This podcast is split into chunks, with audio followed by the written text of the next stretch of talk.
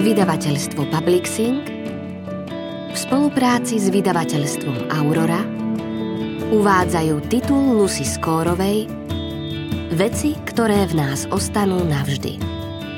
Audioknihu čítajú Lenka Libiaková a Milo Kráľ. Preložila Terézia Štubniaková. Pre Josie, Jen a Claire s najodvážnejšími srdcami. Kapitola 1. Ten najhorší deň. Naomi. Neviem, čo presne som očakávala, keď som vchádzala do kafé Reu. No celkom určite to nebola moja fotka pod nápisom Neobsluhovať. Obrázok vysel za pokladňou upevnený veľkou žltou magnetkou v podobe zamračeného smajlíka.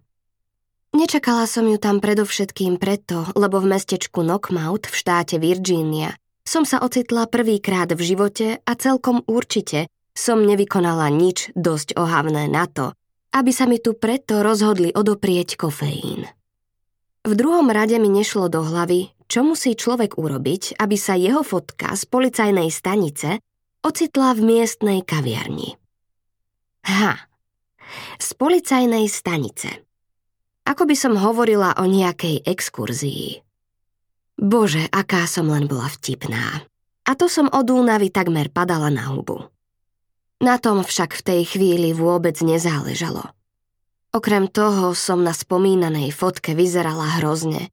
Ako by som mala dlhodobý búrlivý vzťah so soláriom a lacnou ceruskou na oči.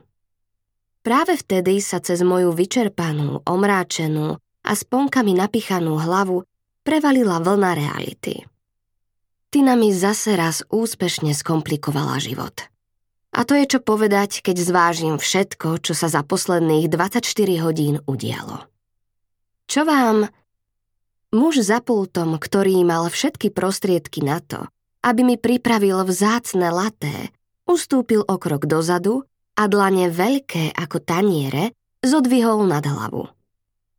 Nechcem žiadne problémy, bol urastený s hladkou tmavou pokožkou a vyholenou pekne tvarovanou hlavou. Snehovo bielu bradu mal precízne upravenú a spod goliera a rukávov na kombinéze mu vykúkali tetovania. Na nezvyčajnej uniforme mal vyšité meno Justice. Snažila som sa vyčariť ten najžiarivejší úsmev, no vďaka uplakanému nočnému výletu a umelým myhálniciam to vyzeralo skôr ako grimasa. E, to nie som ja. Pokračovala som a prstom so zničenou francúzskou manikúrou som ukázala na fotku. Ja som Naomi, Naomi Vitová. Muž na mňa podozrievavo zagánil, z vrecka kombinézy vytiahol okuliare a rýchlo si ich založil. Zažmurkal a poriadne si ma poobzeral. Očividne mu to začínalo dochádzať. Dvojičky, vysvetľovala som. No Doriti. Zašomral a veľkou rukou si prešiel po brade. Justice mi ešte stále celkom nedôveroval. Nemala som mu to za zlé. Na svete neexistuje mnoho ľudí, ktorí sa môžu pochváliť diabolským dvojčaťom. To je Tina, moja sestra. Máme sa tu stretnúť. To, prečo ma moja odsudzená sestra požiadala, aby som sa s ňou stretla v podniku, kde očividne nie je vítaná, bola ďalšia otázka, na ktorú som nemala dostatok energie. Justice na mňa neprestával zízať a ja som si odrazu uvedomila, že sa mi díva na vlasy. Automaticky som si prešla rukou po hlave a vtedy sa na dlážku v kaviarni zniesla zvednutá sedmokráska. Ups. Ak by som sa pred odchodom z motela pozrela do zrkadla, Možno by som nevyšla medzi ľudí ako strapatá, nepríčetná ženská na ceste z nejakého divného festivalu. Pozrite, pokračovala som odhodlane, siahajúc do vrecka jogových šortiek a hodila som pred neho vodičský preukaz. Vidíte? Skutočne som Naomi a zúfalo potrebujem obrovské laté. Justice zobral doklad do ruky, poriadne si ho prezrel a potom sa mi opäť zadíval do tváre. Prísny výraz sa konečne stratil a ústa sa mu roztiahli do širokého úsmevu. Nech sa prepadnem, rád ťa spoznávam, Naomi. A ja ťa rada spoznávam, Justice. A z nášho stretnutia budem ešte šťastnejšia, ak mi poskytneš spomínanú dávku kofeínu. Urobím ti také laté, že sa ti z neho postavia vlasy dubkom. Sľúbil. Muž, ktorý presne vedel, čo potrebujem a ešte k tomu mi to dával s úsmevom. Nemohla som si pomôcť. Zaraz som sa do neho trochu zalúbila. Kým Justice pracoval, obdivovala som kaviareň. Dekórom mi pripomínala garáž. Na stenách vysel vlnitý plech a červené police, rovnako ako betónovú podlahu pokrývalo nespočetné množstvo fľakov. Nápoje sa píšili názvami ako štartovné laté alebo pretekárske kapučíno.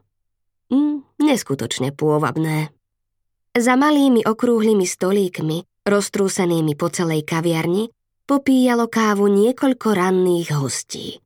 Všetci na mňa hľadeli a ani jeden nevyzeral šťastný, že ma vidí.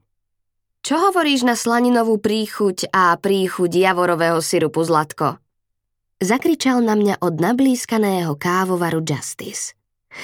Hovorím, poďte ku mne, hlavne ak prichádzate v hrnčeku veľkom ako vedro. Pobádala som ho. Miestnosť naplnil jeho smiech a zdalo sa, že sa pri ňom uvoľnili aj ostatní zákazníci a opäť ma ignorovali. Odrazu sa rozleteli vchodové dvere a ja som očakávala, že v nich uvidím Tinu. Muž, ktorý sa vrútil dovnútra, mal však od mojej sestry poriadne ďaleko a vyzeral, že potrebuje kofeín ešte viac ako ja. Mohla by som povedať, že bol atraktívny, no výraz neskutočne sexy bude asi trochu presnejší. Rozhodne dosť vysoký na to, aby som aj vo svojich najvyšších podpetkoch musela pri boskávaní zakloniť hlavu. Moja oficiálna mierka mužskej výšky. Blond vlasy mal po stranách ostrihané na krátko a dlhšie vlasy na vrchu hlavy začesané dozadu, z čoho som usúdila, že má dobrý vkus a vie sa o seba celkom slušne postarať. Obe tieto veci trónili na popredných priečkach môjho zoznamu vecí, ktoré robia muža príťažlivým. Brada sa ocitla na zozname len nedávno. Nikdy som sa neboskávala s bradatým mužom a odrazu ma premkla neprekonateľná túžba vyskúšať si to. Potom prišli na rad oči. Chladné, modré, pripomínajúce oceľ a ľadovce.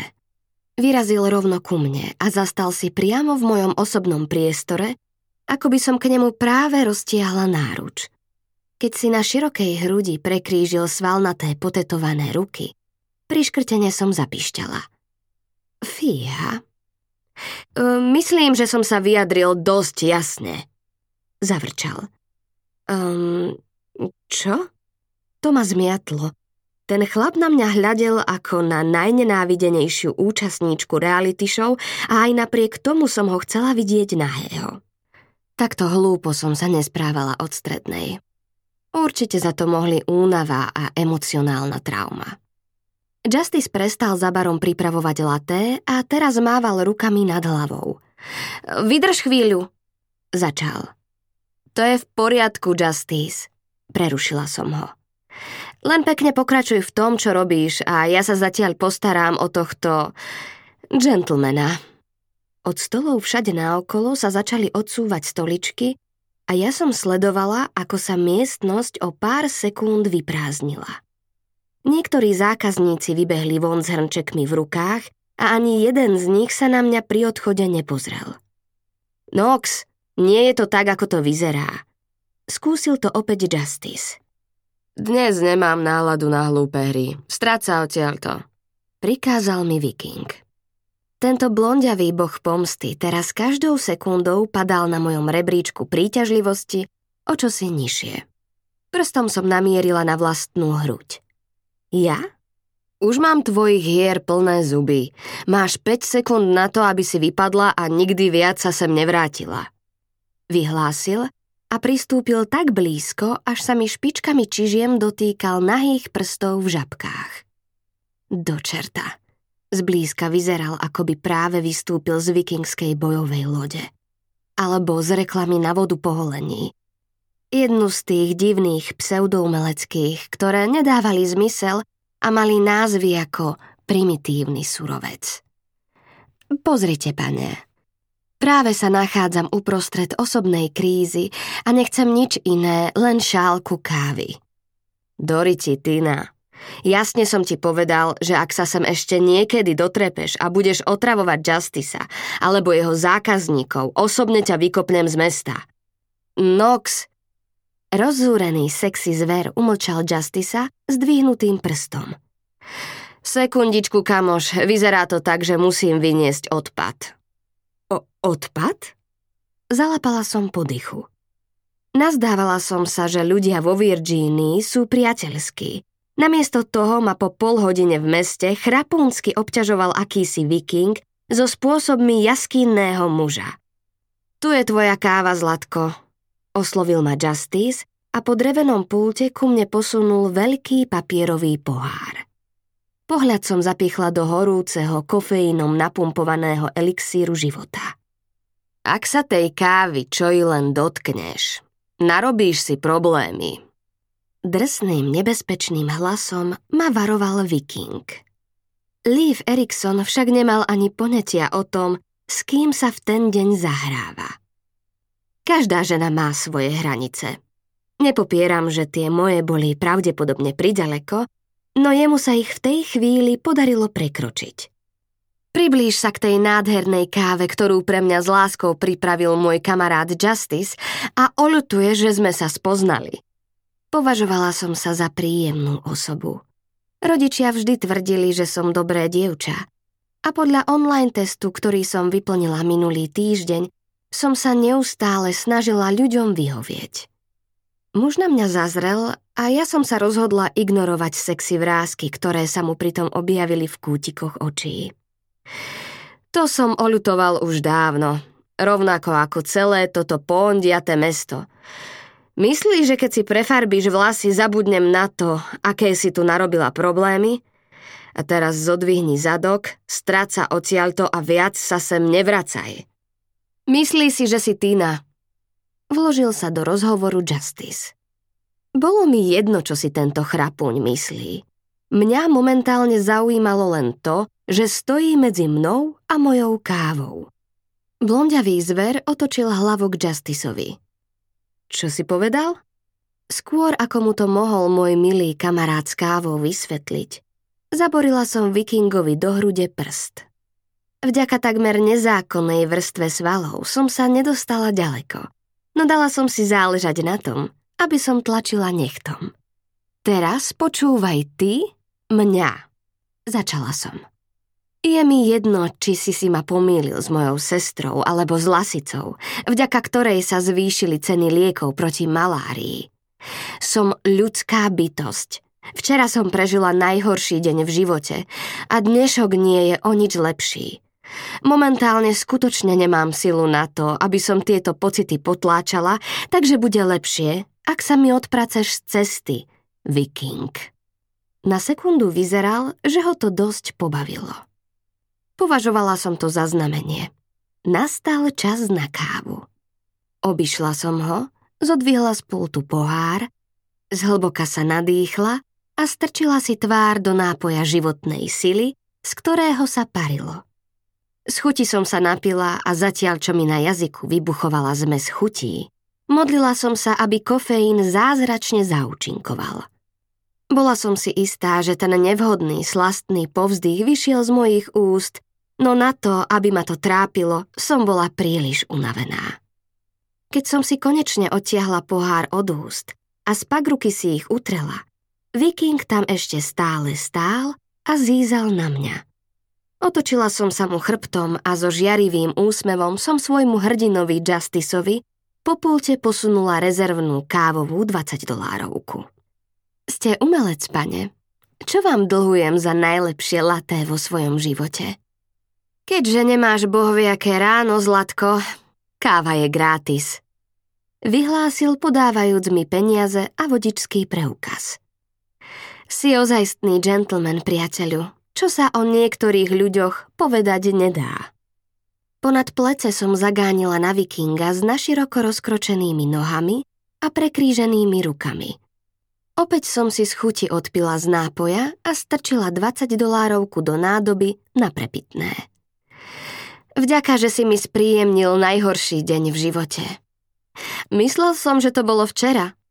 Skočila mi do reči mračiaca sa oblúda. Otrávene som sa k nemu obrátila. To bolo predtým, ako som ťa stretla. Takže hoci bol včerajšok hrozný, dnešok ho o malý kúsok tromfol. Opäť som sa otočila k Justiceovi. Mrzí ma, že ti tento kretén odplašil všetkých zákazníkov. Ja sa však čoskoro vrátim. Budem sa tešiť, Naomi, odvetil so žmurknutím. Otočila som sa a vrazila priamo do kilometr širokej hrude ušomraného chlapa. Naomi? Vypadlo z neho. Zmizni. Poprvýkrát v živote mi moje drzé správanie neprekážalo. Zaujala som postoj. Voláš sa Naomi? Skonštatoval Viking. Neodpovedala som mu, keďže som sa plne sústredila na to, aby som ho spálila pohľadom spravodlivého hnevu. Nie Tina? Pokračoval. Sú dvojičky, človeče. Vysvetľoval očividne pobavený Justice. No doriti. Viking si rukou prehrabol vlasy. Obávam sa, že tvoj kamarát má problémy so zrakom. Prihovorila som sa Justiceovi, ukazujúc prstom na Tininu fotku. Tina sa dala niekedy v posledných desiatich rokoch odfarbiť na blond, čím ešte viac zvýraznila malé rozdiely medzi nami. Zabudol som si šošovky. Bránil sa. Hneď vedľa slušného správania zavtipkovala som. Kofeín sa mi postupne dostával do krvi a dodával mi odvahu. Odpovedal mi rozčúleným pohľadom. Povzdychla som si. Ohni mi z cesty Leaf Erikson. Volám sa Nox. Čo tu vlastne hľadáš? Čo to bolo za meno? Pomenovali ho azda po nejakom čistiacom prostriedku? Alebo len náhodne vybrali písmená a poskladali ich dokopy? Možno to bola skrátená verzia nejakého dlhšieho mena ako Noxwell alebo Noxatan. Do toho ťa nič nie je, Nox. Nič z toho, čo robím alebo nerobím, ťa nemusí zaujímať. A teraz sa mi láskavo odprať z cesty. Chcelo sa mi kričať. Tak hlasno a tak dlho, ako by sa mi žiadalo. No po ceste sem som to v aute niekoľkokrát skúsila a vôbec to nepomohlo. Krásny chrapúň si však vďaka Bohu podráždene povzdychol a pravdepodobne si zachránil život tým, že mi odstúpil z cesty. Z kaviarne som do letnej horúčavy vyšla s toľkou gráciou, koľko sa mi jej podarilo nazhromaždiť. Ak sa chce so mnou Tina stretnúť, môže prísť do motela. Nemienila som tu vysedávať a nechať sa urážať neznámymi ľuďmi s povahovými črtami kaktusu. Rozhodla som sa, že sa vrátim späť do špinavej motelovej izby, povyťahujem si z vlasov všetky sponky a budem sa sprchovať dovtedy, kým sa mi neminie horúca voda. Až potom sa rozhodnem, čo ďalej. Skvelý plán. Chýbala mi už len jediná vec. Moje auto. Oh, nie. Moje auto a moja kabelka.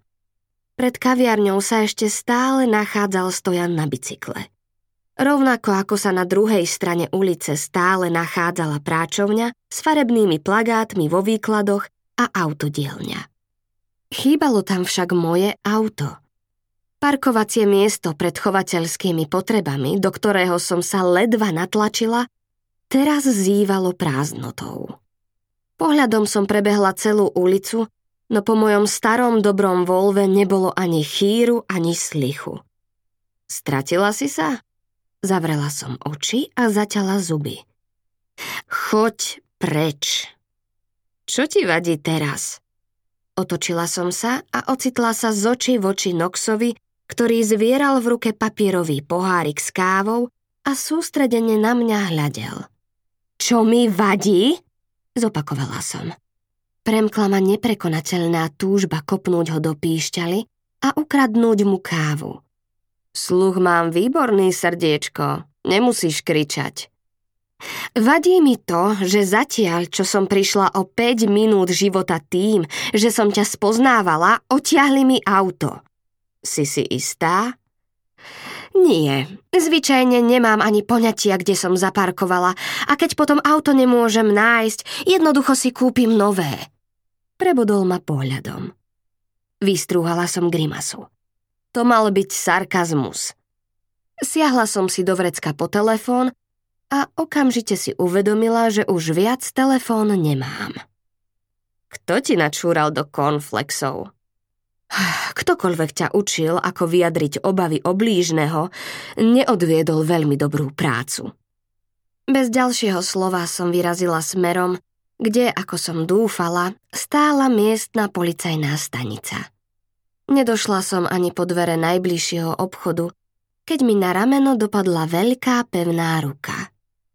Muselo to byť nedostatkom spánku a emocionálnou vyčerpanosťou, inak som si nedokázala vysvetliť, prečo som sa pri jeho dotyku rozochvela od vzrušenia.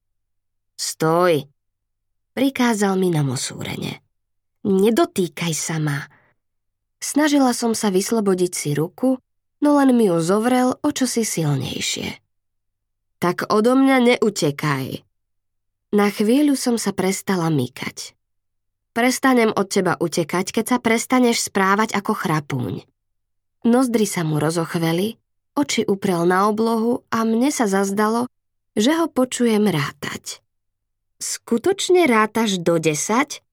To ja som bola tá ublížená. To ja som mala žiadať nebesá o vedro trpezlivosti. Napočítal do desať, no vôbec nevyzeral pokojnejšie.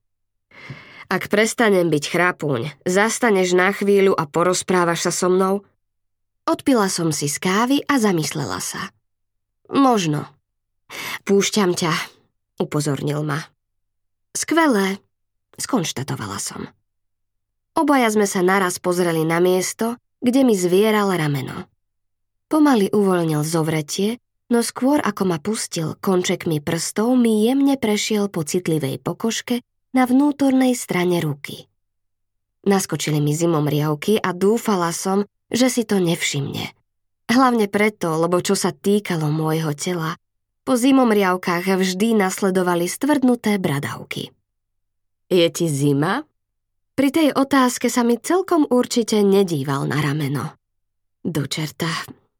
Mm, áno, zaklamala som. Vonku je 30 stupňov a leješ do seba horúcu kávu. Ak si už skončil s úplne zbytočnou prednáškou o vnútornej teplote, rada by som pokračovala v hľadaní svojho auta. Vyštekla som a prekrížila si ruky na svojich zradcovských prsiach. Možno by si mi mohol ukázať najbližšie oťahové parkovisko alebo policajnú stanicu. Chvíľu sa na mňa pozeral a potom pokrútil hlavou. Poďme. Čože? Odveziem ťa. Hm, Takmer som sa zadusila od smiechu. Ak si myslel, že s ním dobrovoľne nasadnem do auta, neskutočne sa mýlil. Keď opäť prehovoril, ešte stále som krútila hlavou. Poďme, Daisy, nemám na teba celý deň.